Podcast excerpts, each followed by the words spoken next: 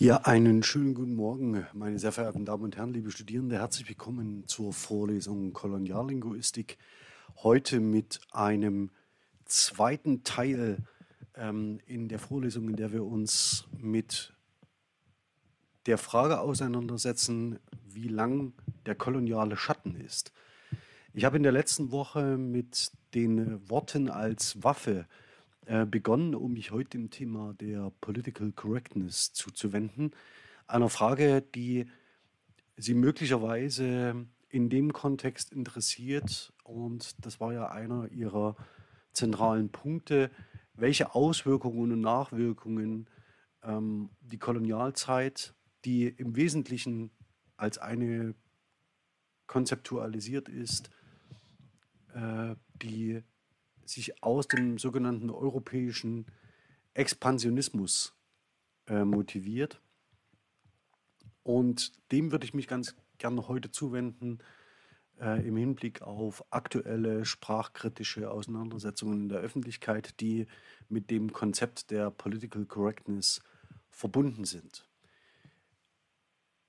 Bevor ich beginne, hier vielleicht etwas zur Formulierungsfrage, warum ich das Ganze einmal mit einem Fragezeichen formuliere und einmal mit einem Ausrufezeichen. Ähm, das Konzept der Political Correctness ist, wie Sie gleich sehen werden, eines, das selbst zum Gegenstand eines semantischen Kampfes geworden ist. Und die Antwort darauf, nämlich sich offen als Befürworter einer Political, äh, Political Correctness zu bekennen, ähm, offenbar sehr nah an diesen Kampf erstens anrührt und zweitens natürlich auch an das Verhältnis zwischen einer linguistischen und kritischen Diskursanalyse. Sie erinnern sich, ähm, dass auch dieses Konzept selbst Ausdruck war für die Auseinandersetzung zum Beispiel in unserer Fachkultur. Und wir werden heute sehen, dass es aktuelle Debatten gibt, die hier durchaus in diesem Kontext ebenfalls eine zentrale Rolle spielen. Zur Literatur. Einführend in dieses Thema würde ich immer noch empfehlen, ähm, Eckhard Felders äh, Semantische Kämpfe von, ähm, äh, oh, da fehlt das Jahr von 2007, glaube ich. Ähm, ich hoffe, da liege ich jetzt nicht falsch, das würde ich dann in der Präsentation nachtragen. Ähm, das ist ein Konzept, das von Koselleck ähm, aufgeworfen worden ist im Kontext der historischen Grundbegriffe und dann ähm, von Busse und anderen in der äh, germanistischen Linguistik adaptiert und weitergeführt worden ist. Das heißt, der Frage, wie um verschiedene Begriffe gerungen äh, wird und wie welche äh, äh Operationen sich beobachten lassen, mit denen äh, bestimmte Begriffe besetzt und umgedeutet werden. Und zum Zweiten noch einmal das Handbuch Sprache in Politik und Gesellschaft, wo genau ähm, der schon bereits zitierte Artikel von Martin Wengeler aufgenommen ist, ähm, der den Streit um Worte ähm, äh, aufdröselt und für sie nachvollziehbar macht, auch historisch nachvollziehbar macht in der eigenen Fachdisziplin. Und auch auf diesen werde ich heute zurückkommen. Daneben hatte ich aber schon in der letzten Woche angedeutet, dass ich mich heute vor allen Dingen auf äh, Stefanovics Eine Frage der Moral und Henning Lubins Sprachkampf stützen möchte. Gleichfalls in Aussicht gestellt hatte ich Joachim Scharlots Hässliche Wörter. Allerdings, und deswegen habe ich hier den äh, Werbetext äh, zu dieser Publikation äh, mit hinzugenommen, war mir der Zugriff doch etwas speziell, ähm, weshalb ich es äh, ganz gern an dieser Stelle noch einmal zurückstellen möchte. Denn tatsächlich wird es mir nicht so sehr um ähm, die neue Rechte heute gehen. Ähm, und auch wenn das äh, natürlich, wenn wir hier überlappende, ich sag mal so ganz freundlich, überlappende äh, Entitäten haben, die sich im öffentlichen Diskurs gegenüberstehen und äh, überlappende Diskursakteursrollen. Allerdings würde ich es ganz gerne heute zurückstellen, weil ich mich wirklich zunächst erst einmal grundsätzlich mit der Political Correctness auseinandersetzen möchte und eben noch nicht auf ähm, neurechte, neurechte Diskurse eingehen mag. Vielleicht zunächst, was ist Anliegen von Anatol äh, Stefanovic ähm, in eine Frage der Moral? Ähm, wie der Klappentext verrät, ist es ähm, tatsächlich eine Überlegung, dass eine gerechte We äh, Sprache noch keine gerechte Welt schafft. Aber wenn wir uns um eine gerechte, das heißt um eine diskriminierungsarme oder freie Sprache bemühen, dass wir damit zeigen, dass wir eine gerechte Welt überhaupt wollen. Danach sehen Sie tatsächlich dann sofort den öffentlichen Diskurs angerissen, äh, unter dem diese Frage behandelt wird. Sprachpolizei, Moralapostel, Genderkampf. Warum erhitzen sich die Gemüter so an Political Correctness und worum geht es wirklich in dieser aufgeheizten Debatte? Ähm, Anatol Stefanovic analysiert das Ganze und bringt es ähm, in einem sehr schmalen Bändchen, das zur Lektüre empfohlen sei. Ich zeige es mal ganz kurz. Das schaffen Sie bei zwei Tassen Kaffee ähm, und ziemlich günstig äh, in den Handel. Aber das zweite, äh, die zweite Publikation, mit der ich mich auseinandersetzen möchte, Lubins Sprachkampf, äh, führt unter dem ähm, Begriff ähm, oder unter dem Kapitel Sprachschlachten ähm, eine nähere Bestimmung dessen ein, was politi äh, politi äh, Political Correctness sei. Der Begriff politische Korrektheit im deutschsprachigen Raum fast ausschließlich als negative oder gar diffamierende Kennzeichnung verwendet, besitzt ein weites Spektrum von Bedeutungen. Der Diskurs um politische Korrektheit geht oft weit über sprachliche Themen hinaus und bezieht sich dabei auf eine vorgebliche Problematik einer unvoreingenommenen Thematisierung, oft auch als Tabuisierung, Zensur oder Umerziehung bezeichnet, von politischen Fragestellungen oder Entwicklungen, die von einem eher links gerichteten Mainstream unterdrückt würden, da sie nicht in das gewünschte Welt- und Gesellschaftsbild passten. Eine solche umfassendere Debatte entzündet sich zuweilen an einzelnen begriffen. Aus dieser Bestimmung kann man zweierlei ableiten. Offenbar handelt es sich bei dem Begriff der politischen oder beim Konzept der politischen Korrektheit um eines der Schlagwörter, die wir in der letzten Vorlesung uns genauer angesehen haben. Denn offenbar dient dieses dazu, eine wie auch immer geartete gegnerische Partei ähm, damit zu belegen, um ihr zu ähm, Tabuisierung, Zensur und Umerziehungsabsichten zu unterstellen.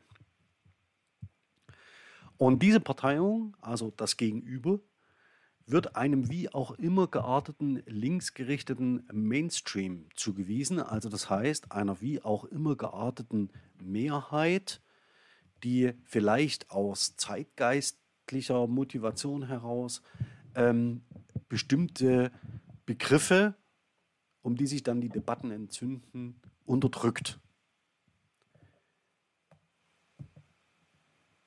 Das, was hier passiert, ist also die Besetzung eines bestimmten Konzeptes oder die Nutzung eines Schlagwortes als Stigma-Wort.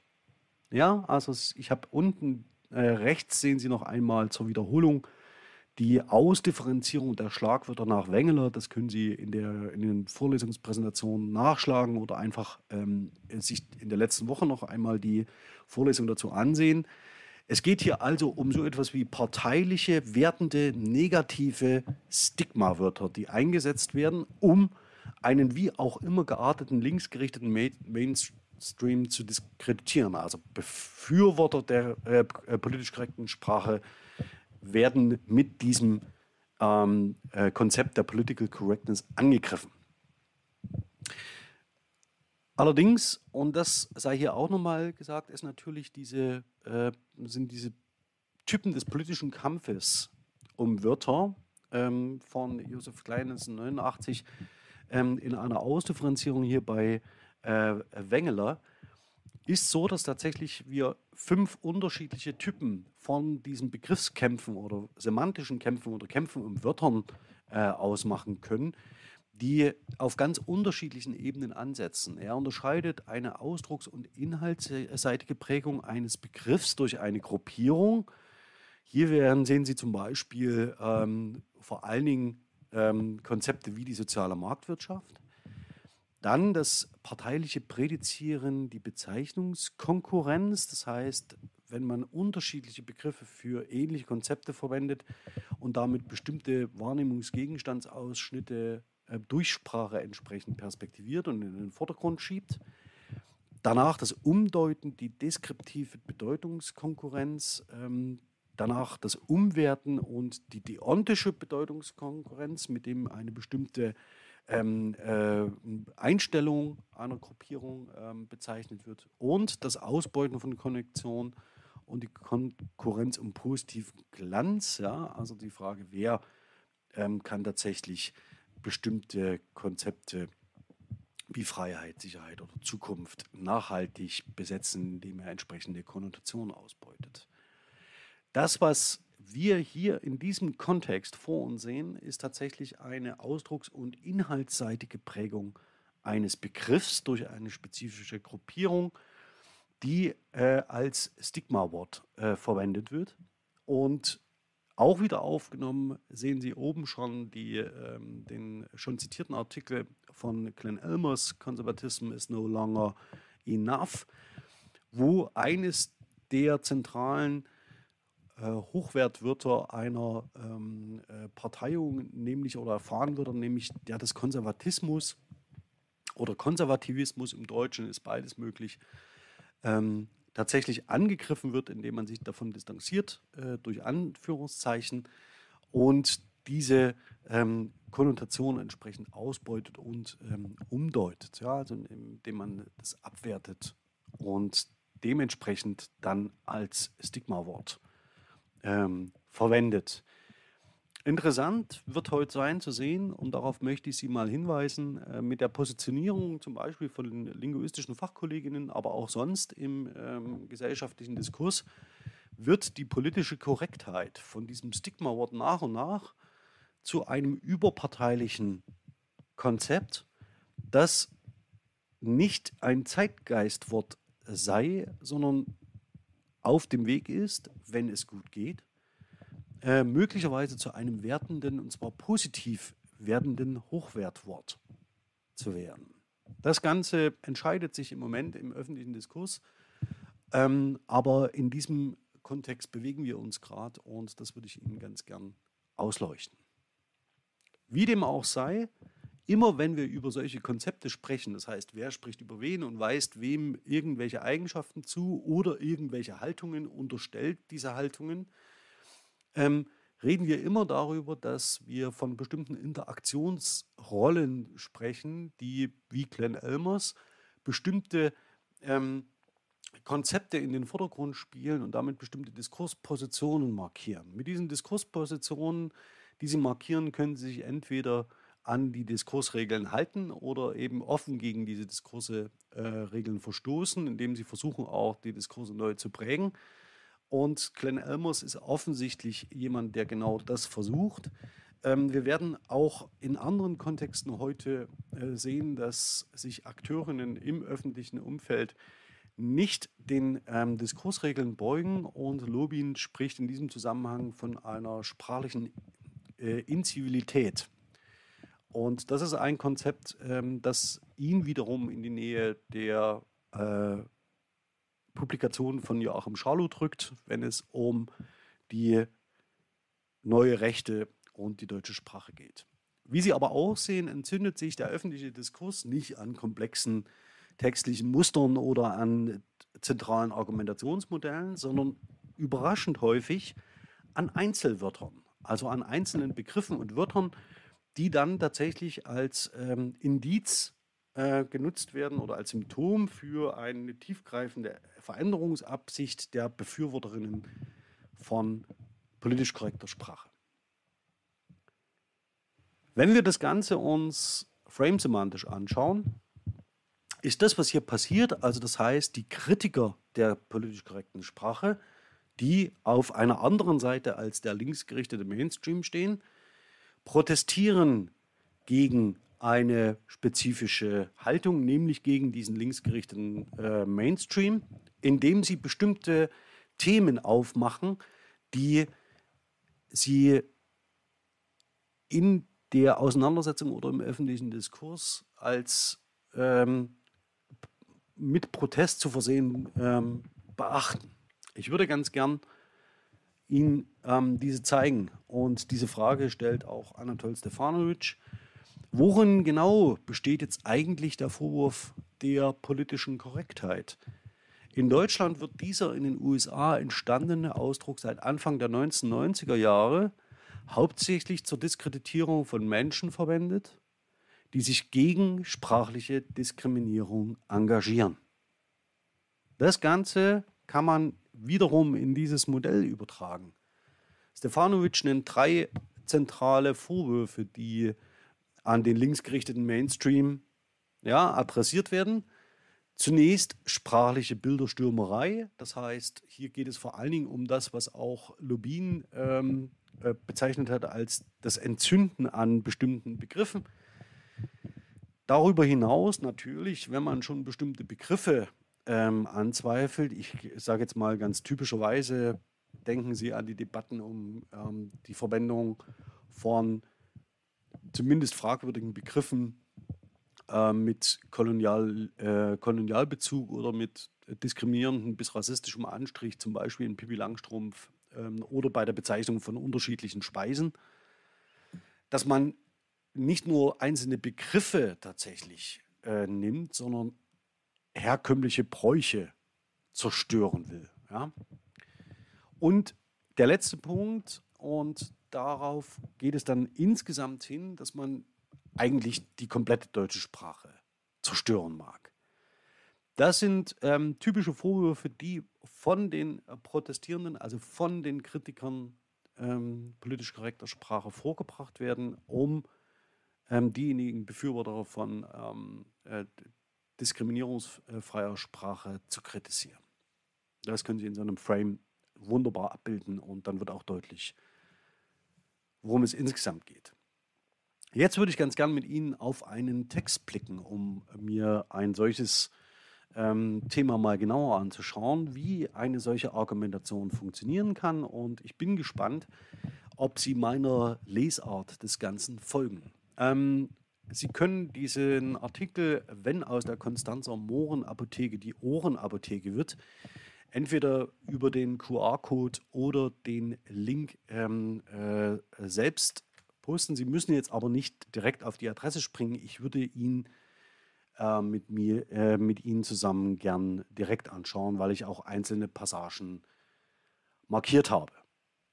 Zunächst einmal ist der Hintergrund, ähm, das war im März dieses Jahres, der Hintergrund ist einfach, dass jemand über Nacht ähm, das M an der Mohrenapotheke entfernt hat und äh, es ist tatsächlich der Besitzer dieser Apotheke hat keine Anzeige erstattet, der Polizei war auch nichts bekannt, aber offenbar entbrannte in den sozialen Netzwerken eine Diskussion darüber, ob das Wort Moor rassistisch ist oder nicht. Ähm, und dann passiert das, was man machen kann. Man kann einen Historiker fragen, was hinter dem Begriff steckt. Vielleicht ganz kurz. Ähm, zunächst erstmal ist vollkommen ungeklärt, wer den Buchstaben entfernt hat. Es hat offensichtlich auch niemand ein Interesse daran, irgendetwas daran zu ändern. Äh, weder der Besitzer noch die Polizei ähm, weiß darüber einiges. Allerdings ähm, geht es sofort in den sozialen Netzwerken los und das Zitat hier in den Kommentaren darunter entluden sich teils hitzig geführte Diskussionen darüber, ob das Wort more rassistisch ist oder nicht. Beispielsweise schrieb ein Nutzer, der Begriff sei direkt verlinkt mit der Versklavung schwarzer Afrikaner. In anderen Kommentaren hieß es derweil Moor komme von Maure oder das Wort sei in keinster Weise herablassend gegenüber schwarzen Mitmenschen. Jetzt der entscheidende Fehler bei der ganzen Debatte, die Frage zu stellen, wer hat recht? Das, was nun passiert ist, dass der Südkurier einen Historiker fragt, einen Konstanzer Historiker und Lader der städtischen Museen. Und das ist der erste Schritt. Denn wie wäre es denn gewesen, wenn man einen schwarzen Menschen dazu gefragt hätte, was er davon hält.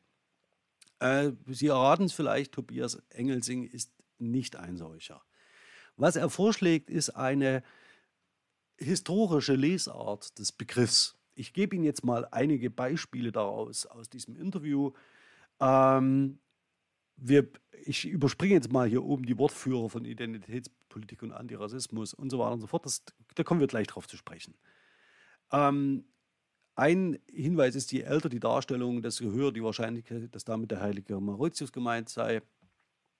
Wir gehen ein bisschen weiter noch. Ähm, tatsächlich äh, belegt er hier die äh, Etymologie des Begriffs, nämlich dass es auf den Mauren zurückgeht. Ähm, das waren die Berbertruppen der zeitweiligen Beherrscher Spaniens im 8. Jahrhundert. Europa verdankt diesem arabischen Einfluss wesentliche Innovationen in der Medizin und Pharmazie. Tatsächlich ist es so.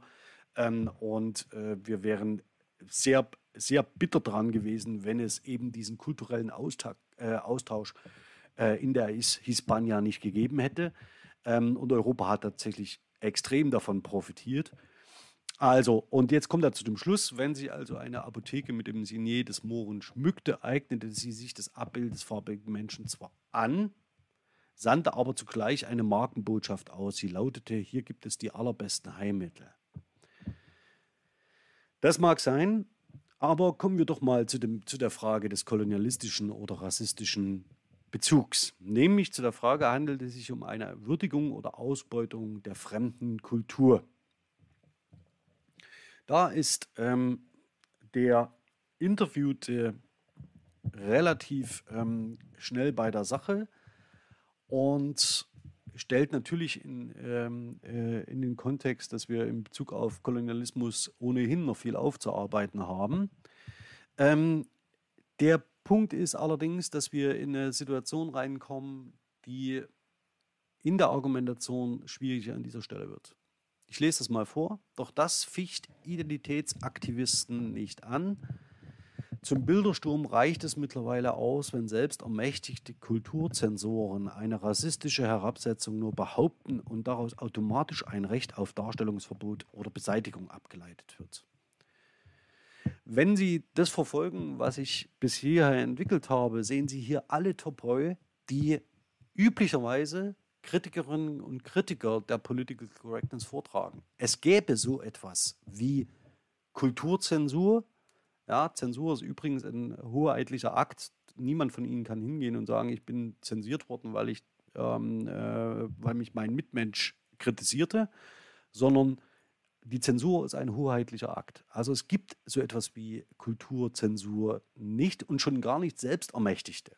Ja? Das nächste, äh, automatisch Recht auf Darstellungsverbot. Äh, von Verboten zu sprechen ist in diesem Kontext ziemlich hart, denn tatsächlich gibt es keine Verbote ähm, oder eine Beseitigung abgeleitet wird. Und nun zu, dem, zu der letzten Frage. Soll man solche Symbole also aus dem öffentlichen Raum entfernen? Ich glaube, dass unsere kapitalistische Konsumwelt nicht weniger ausbeuterisch wird, wenn wir die Mohrenskulptur von der äh, Apotheke reißen. Achten Sie mal ein bisschen auf die Wortwahl, ja, die hier in dem Kontext ähm, äh, genannt wird. Es geht hier um den Bildersturm. Da sehen Sie es. Ja? Um den Bildersturm, das heißt das äh, ähm, Herausreißen von ähm, Darstellungen und sprachlichen Formulierungen ähm, aus dem öffentlichen Raum. Ähm, und daneben geht es weiter. Er verweist auf die Ausbildungsverhältnisse, die heute noch, also die postkolonialen Ausbildungsverhältnisse, mit denen sich der Kapitalismus heute noch ähm, bereichert. Aber Sie sehen hier auf dem, in dem letzten Satz auf das, worauf ich hinweisen will, nämlich statt in identitärer Verengung zu versacken, sollten wir weiterhin universalistisch denken. Wer gegen Sklaverei und Sklavenhalterei und Rassismus ist, muss auch sein heutiges Konsumverhalten unter die Lupe nehmen. Genau das muss passieren. Allerdings hätte ich es gern mit Stefanovic. Warum sollen wir es nicht wollen? Das, was hier in diesem Artikel passiert, ist sogenannter Whataboutism. Also das heißt, der Verweis von einem Problem auf, in einem Diskussionszusammenhang auf das nächste, das heißt das nächstgrößere.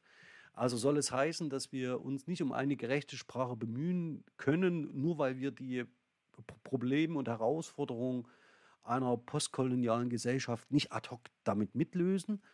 Ähm, das ist genau an der Stelle, wird es eingesetzt zur Relativierung, ist ein rhetorisches Ablenkungsmittel, ähm, das hier zum Tragen kommt. Es mag sein, dass das Ganze in einem ähm, unterbewussten Zusammenhang ähm, dem Historiker hier aus der Feder fließt, Allerdings sehen Sie tatsächlich alle ähm, Topoi realisiert, die und Argumentationsmuster realisiert, die tatsächlich auch den Kritikern von politisch korrekter Sprache äh, äh, entgegengehalten werden, nämlich, dass sie durch eine diskriminierungsfreie Sprache ja die Dinge nicht der, in der Welt nicht ändern. Stefanovic, wie gesagt, besteht auf der Position zu sagen, ja, wir versuchen es wenigstens. Wir zeigen wenigstens an, dass wir es wollen. Und das kann in der Auseinandersetzung, in der Kommunikation und in dem, was wir sozial und gesellschaftlich wollen, schon an der einen oder anderen Stelle sehr viel heilen und helfen. Weil es nämlich auf dem Prinzip des Austauschs setzt und des Aufeinanderhörens. Nichtsdestotrotz würde ich ganz gern an der Stelle jetzt in die Präsentation zurückgehen mit diesem knappen Beispiel, das schon erläuterte, wohin wir uns bewegen und wie lang der Schatten ist. Er trägt bis in unsere aktuellen Diskurse und in unsere aktuellen Strukturen hinein.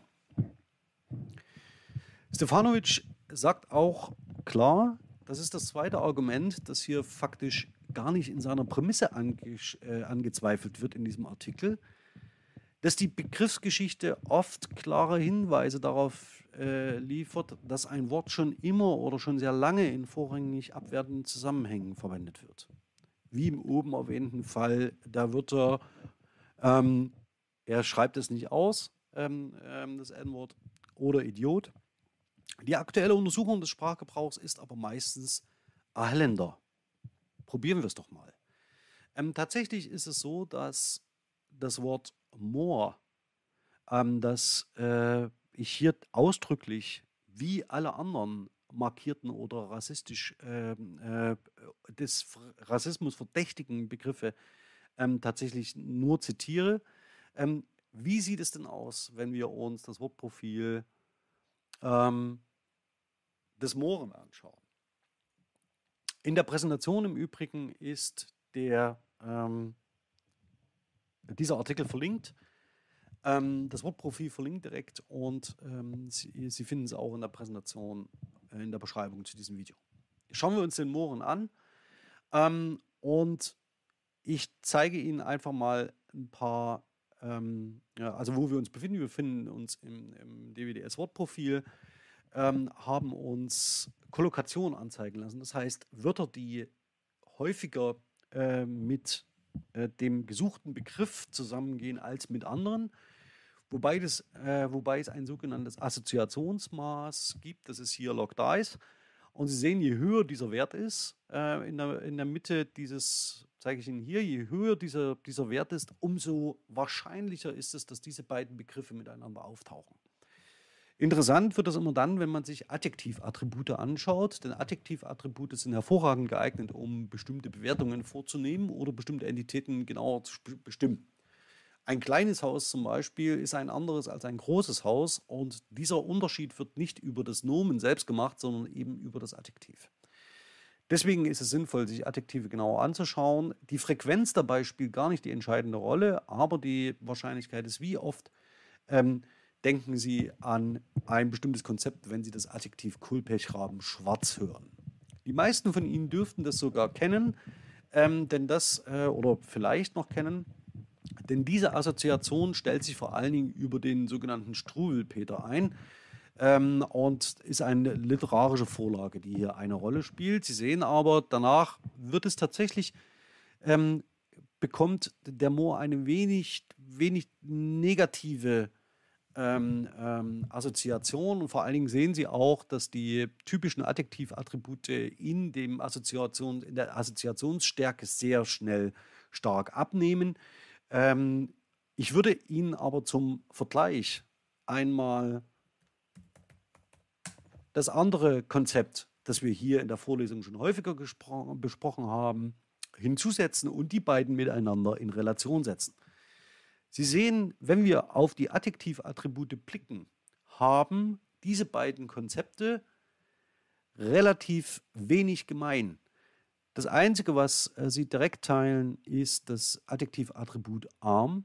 Und dann sehen Sie aber, dass ähm, das rassistische Konzept das prototypische Rassensubjekt, ähm, Achtung, Asterisk Neger, wesentlich negativer konnotiert ist als das des Mohren. Ich gehe mal von hinten weg mit der Stärke des Assoziationsmaßes und zähle von hinten auf. Dreckig, hellhäutig, faktisch als eine besondere Markierung, die üblicherweise nicht der Fall ist. Westindisch, tanzend, freigelassen, primitiv, singend, unterdrückt, betrunken, faul, gekleidet, sprechend, afrikanisch, nackt. Das sind die Adjektivattribute, die wir in einem Assoziationsmaß mit unserem zweiten rassistisch gebrauchten Konzept finden.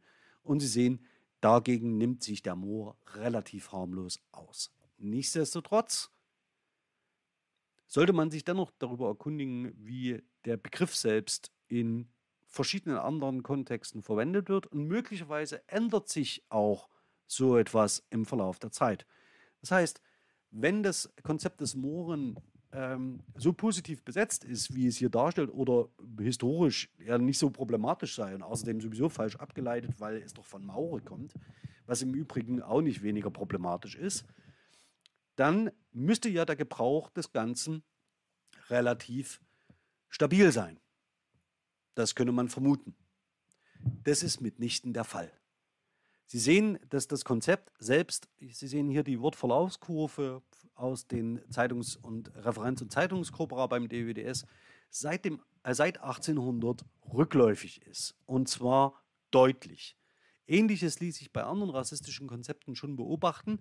Und das ist ein Indiz dafür, dass man offensichtlich dieses Wort nicht mehr gebraucht. Und diese Verlaufsfrequenz, diese Gebrauchsfrequenz sollte uns deutliches hin, äh, deutlicher Hinweis darauf sein, dass es sich möglicherweise um einen Begriff und ein Konzept handelt, der im aktuellen Sprachgebrauch nicht mehr ganz so äh, neutral und positiv gesehen wird, wie es vielleicht vor 200 Jahren der Fall war. Und deswegen könnte man durchaus auf die Idee kommen, linguistisch gestützt zu sagen, es gibt gute Gründe, ähm, warum man aus der Mohrenapotheke die Ohrenapotheke macht. Die Zurückhaltung im Übrigen des Besitzers und der Polizei vor Ort spricht ähnlich, eine ähnlich deutliche Sprache. Welche Lösungsmöglichkeiten haben wir aber nun, wenn wir uns mit dem Ganzen auseinandersetzen? Ähm, Stefanovic schlägt vor, die goldene Regel anzuwenden und umzudeuten. Die goldene Regel ist ein uraltes Prinzip, die sich ähm, tatsächlich in der Antike, seit der Antike herleiten lässt, in der Bibel 58 Mal belegt ist und im Wesentlichen auf das abzielt, was Menschlichkeit und Empathie bedeutet. Also, ganz kurz, stelle andere sprachlich stets so dar, wie du wollen würdest, dass man dich an ihrer Stelle darstelle. Und jetzt zu dem äh, tatsächlichen Punkt, der häufiger schon in dieser Vorlesung Thema war, Dazu gehört es nicht allein, dass ich mich in die Perspektive anderer versetze und so tue, als könne ich nachvollziehen, wie es anderen in der Diskriminierungssituation gehe. Denn für mich gilt, ich werde nicht in meinem Sein diskriminiert.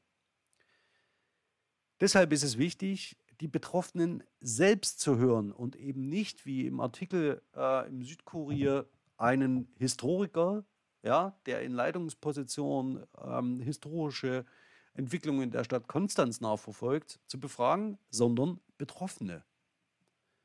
Der offensichtliche Ausweg aus diesem Dilemma ist der, den tatsächlich Betroffenen zuzuhören, wenn sie darüber reden, was sie als diskriminierend empfinden oder eben nicht.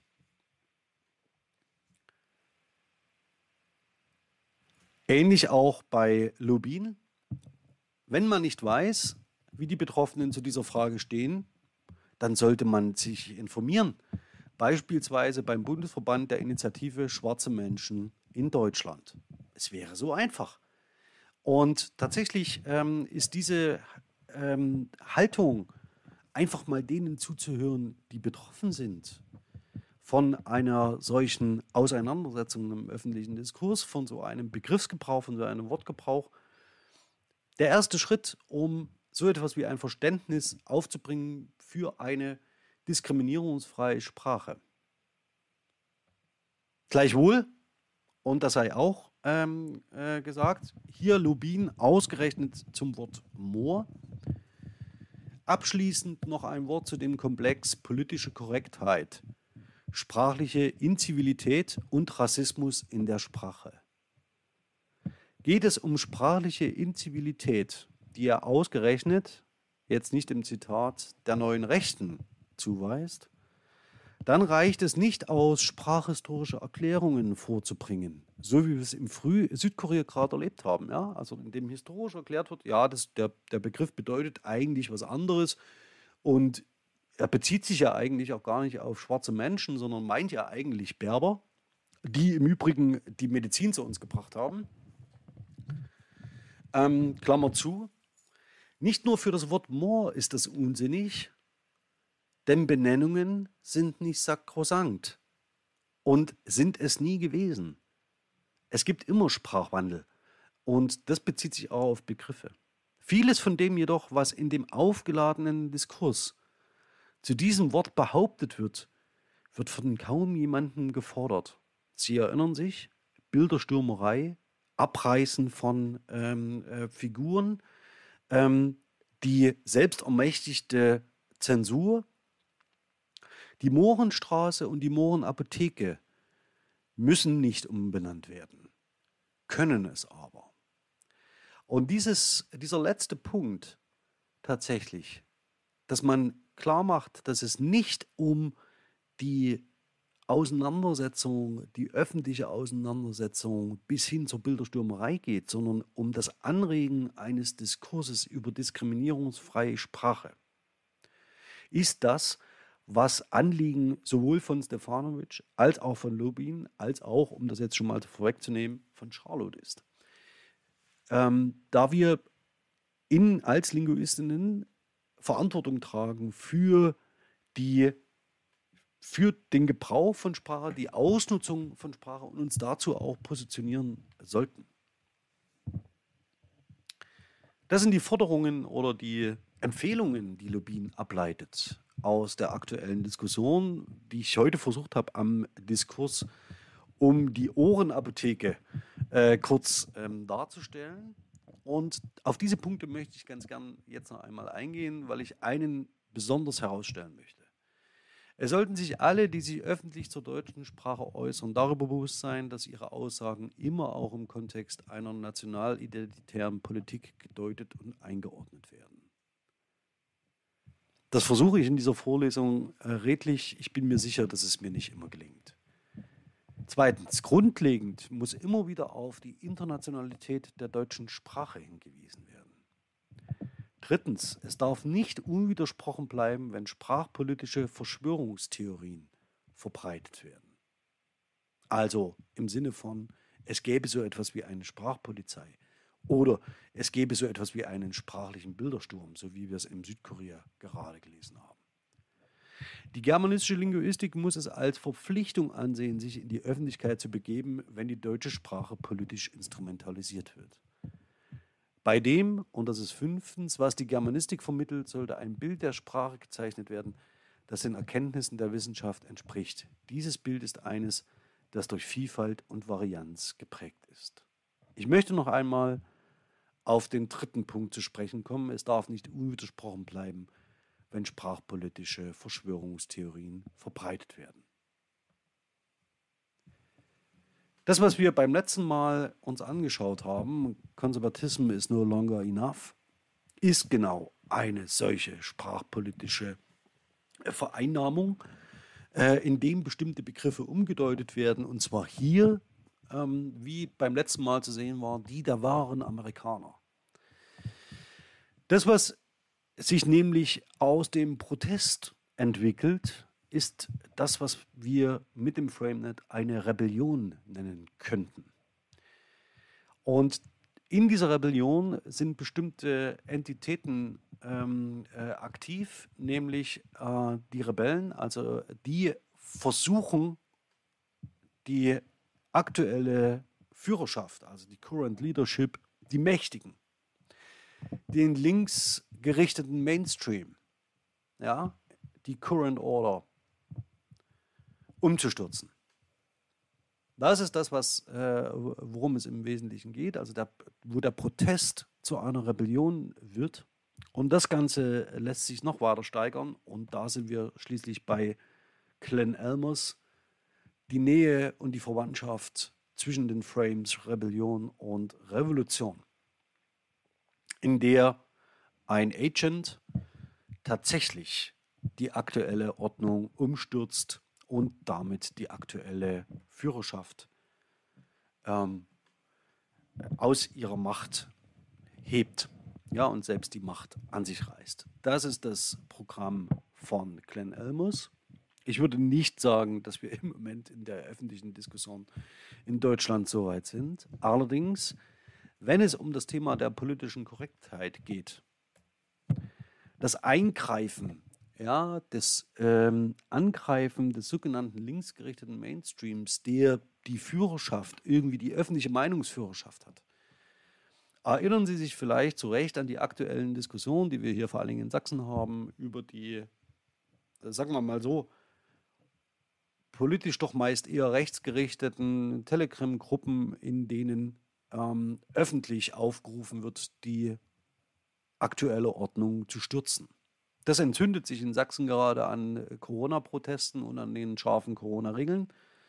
Allerdings werden in diesen Gruppen auch immer und immer wieder politische Korrektheit, geschlechterrechte Sprache und andere Antidiskriminierungs- ähm, äh, oder andere Bemühungen, Sprache diskriminierungsfrei zu gestalten, angegriffen werden. Das Ganze geht ineinander in ein Amalgam. Und das ist das, was Lobin meint mit sprachpolitischen Verschwörungstheorien. Die da oben, Current Leadership, in ihrer aktuellen Ordnung, Current Order, ähm, schreiben uns vor, zensieren uns, verbieten uns, erlauben uns nicht das Ausleben unserer Freiheit. Das, was wir also hier im Moment sehen, ist wie aus einem Protest eine Rebellion wird und die bisher und schon viel zu häufig auch auf die Straße getragen worden ist. Sie sehen, der Punkt an der Sache ist, das Entzünden einer solchen Debatte an einzelnen Wörtern kann Indiz dafür sein, dass es eine gesamtgesellschaftliche Lage gibt, die mitnichten einfach zu bewerten und zu beurteilen ist und wie die Auseinandersetzung um einfache sprachliche, also vermeintlich einfache sprachliche Konzepte ähm, auch zu einer Diskussion werden kann, die ganz andere gesellschaftliche Relevanz hat oder zumindest zu einem Begleit- und Erscheinungsbegleitphänomen anderer politischer Auseinandersetzungen im öffentlichen Raum wird. Ich hoffe, dass mit dem Blick auf die Uhr ich ah, ziemlich genau bei den 40 Minuten geblieben heute, dass ich Ihnen heute die Verzahnung dieses Zusammenspiels von Worten als Waffe und der politischen Korrektheit illustrieren konnte. Wenn es nicht deutlich geworden sein sollte, würde ich mich als einen Befürworter der politischen Korrektheit bezeichnen, vor allen Dingen auch im Kontext der Vorlesung zur Koloniallinguistik, in der es gerade darum geht, ähm, bestimmte Konzepte und Begriffe kritisch zu hinterfragen, bestimmte Denkfiguren und Denkmuster, die dahinter stehen, zu markieren, auszuleuchten und dann öffentlich in einen kritischen Diskurs zu bringen. Für heute soll es das erstmal gewesen sein. Wir sehen uns dann in der nächsten Woche. Ob ich mich auf die Diskussion der Gestalt der Heiligen Drei Könige einlasse, weiß ich jetzt noch nicht. Ich denke, soweit wird es nicht kommen. Allerdings bin ich noch am Überlegen, ob wir diese Richtung einschlagen. In diesem Sinne bin ich erstmal ganz herzlich Ihr Alexander Lasch. Bin gespannt auf Ihre Fragen. Wir sehen uns gleich in der, äh, Vorles äh, in der äh, Konferenz zur Vorlesung für diejenigen, die nur auf YouTube dabei gewesen sind. Denen wünsche ich einen schönen dritten Advent und wir sehen uns dann in der nächsten Woche. Bis dahin, ciao.